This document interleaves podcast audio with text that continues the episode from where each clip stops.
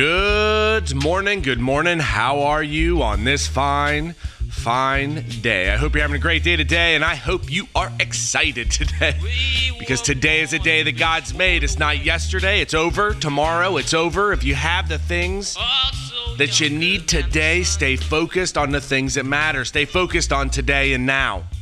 Today is a day that the Lord hath made. We will be glad and we will rejoice in it. So rejoice in the moments you have today. I uh, yesterday was one of the most difficult days I've had in I mean years and years and years and years. I don't know why I felt the amount of pressure and stress, but whoa, was it a lot. However, today is a new day, and that's what's so beautiful about the time in this life.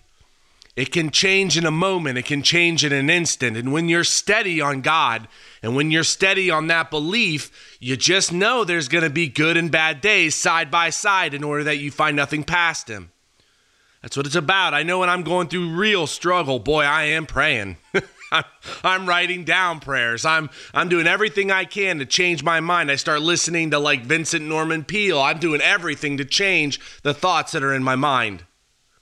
And when the days are good, there's a lot less of that. Although I do give thanksgivings to God because that is the sacrifice that we are to give. But the point is having that foundation, being able to settle in the simplicity of what God is and what He's done for us, and the life that we have as a result of His Son. It's a great thing. I was reading in Proverbs today. I was just kind of bouncing around, and I plan on continuing to do that. If you jump over to chapter 27, verse 2, these are the things that kind of hit me this morning. Let another man praise thee and not thine own mouth, a stranger and not thine own lips. I think it's difficult not to talk yourself up. But here you're to wait, you're to be silent. Yesterday, I think we went over that guard what you say. You got to guard what comes out of your mouth. And it goes right back into this. Let another person praise you. I think there's another verse that talks about don't, if you sit with a ruler, don't sit at the te- head of the table, sit at the lower part of the table and let him bring you up. I have no idea why, but I think it's probably a good thing. You follow the counsel of what God says, you start to change your life to who God wants you to be, and you'll start to see those blessings. If you jump over to uh, verse 7, the full soul loatheth a honeycomb. You're not going to want honey. You're not going to want sweetness if you're full. But the but to the hungry, hungry soul, every bitter thing is sweet. And I just love some of these because of the truisms that are in here. I mean, how many times have you eaten something that you didn't you if you're if you're hungry, boy, everything tastes delicious. If you're full, everything is kind of bitter. That's an analogy for this life. Are you hungry for life? Are you hungry for the good things in life? And do you enjoy every single thing that you receive? Or are you over it? And I've been over it personally. I mean, I've gone through that for sure. Accept it, enjoy it.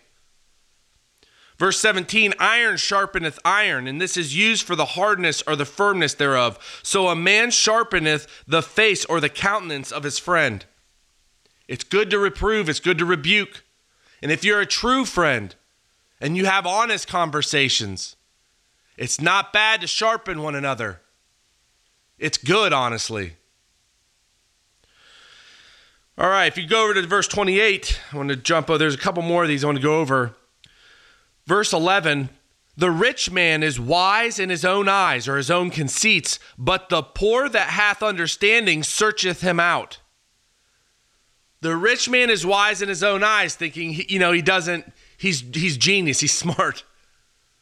But those who have understanding, those who understand God, those who have that understanding of the difference between good and evil, will search out the people that really have nothing to do with goodness unless they're wise in God's eyes.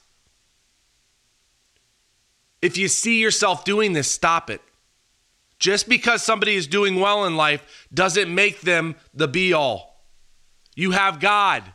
You have His Word. You have His Son. You can go to the Word and start working on that, working on it in your life to receive the blessings of this life. You jump down to verse 23, he that rebuketh a man, he that rebuketh a man, or he that giveth sharp criticism, afterward shall find more favor than he that flattereth with the tongue. And I think this is an incredible verse too, because I'm more of a flattereth with the tongue than I am a sharp rebuker. Now, I am with my family. When it comes to criticism and criticizing the family, I'm sharp.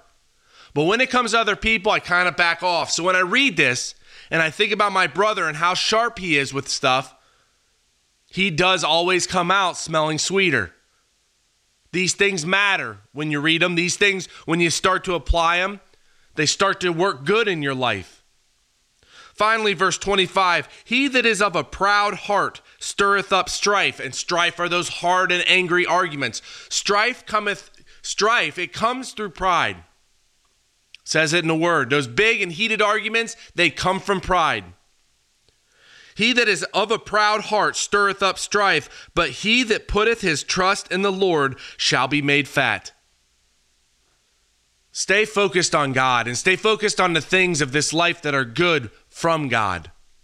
And you'll start to see a difference.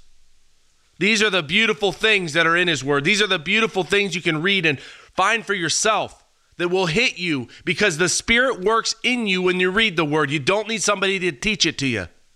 Start in Proverbs. Start reading what's going on.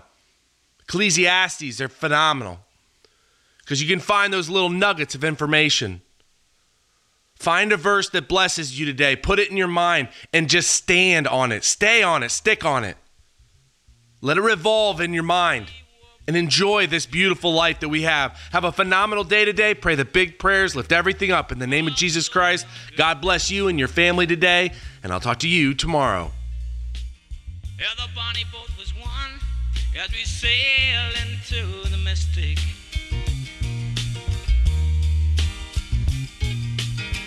Oh, well, Heavenly Father, thank you so much for today and the moments of today. I pray for the heart of everyone and that you just take care of them and bless them. I thank you for my family again. I pray for the business that you just work with us to show us what we are to do. There's a lot going on and I just ask for you to simplify it. I pray for all the houses and the renovations that we're not um, making any mistakes with those. And I just thank you so much for your your loving disposition. I thank you so much for your word and the comfort knowing that you're there, at least for me and um, for everybody I'm with. And I just pray for each and every one of your believers today. Take care of them, bless them, show them that you're with them. And um, yeah, I just thank you for a great day today. I lift everything up to you in the name of my Lord and Savior, Christ Jesus.